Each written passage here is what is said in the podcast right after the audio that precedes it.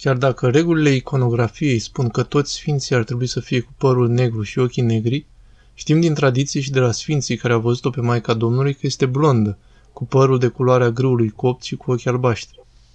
Ea seamănă cel mai mult cu icoana Ierusalimitisa sau, după alte relatări, cu Paramitia.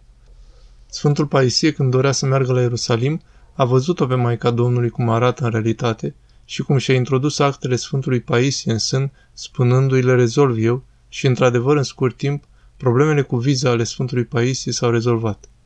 Maica Domnului este foarte înaltă, are degetele lungi și de obicei este îmbrăcată ca o călugăriță.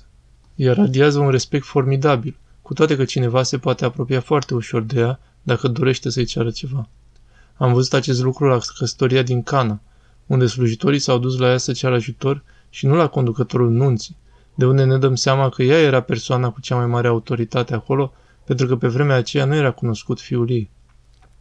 Toți cei care au văzut-o dau mărturie de feciorie ei absolută.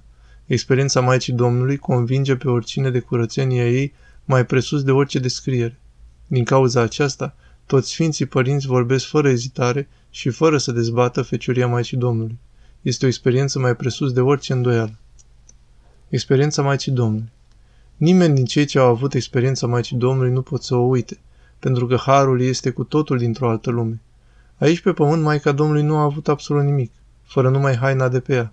Asta o vedem în clipa în care Mântuitorul, pe cruce fiind, i-a încredințat Sfântul Ioan Teologul pe mama lui, iar evanghelistul notează că în acea clipă a luat-o la sine, să o îngrijească. Nu a spus că s-au dus să ia bagajele Maicii Domnului și după aceea au mers la casa Sfântului Ioan, ci că în acea clipă. Dacă doriți să vedeți cât de duhovnicesc este cineva, cât de ortodox este cineva, întrebați-l despre Maica Domnului și pe baza răspunsului său vă veți da seama. Nu întrebați despre Sfânta Treime, pentru că e posibil să intrați în labirinturi din care cu greu se mai poate ieși. Întrebați persoana respectivă despre Maica Domnului și veți vedea.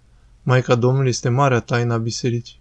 Ea împreună cu fiul ei au fost cele mai frumoase persoane din lume, de o frumusețe cu adevărat dumnezeiască care nu este din lumea aceasta. De aceea când Isus a fost bagiocorit și bătut în Sanhedrin, au aruncat peste el o haină. Acest lucru s-a făcut pentru a nu-i vedea fața sa Dumnezeu de frumoasă, deoarece nimeni care nu l-a văzut în față nu-l putea bate. Semăna pe mama lui. Bazat pe Evanghelia Sfântului Ioan Teologul, Sfântul Nicodim Atonitul, Sfântul Paisie Atonitul.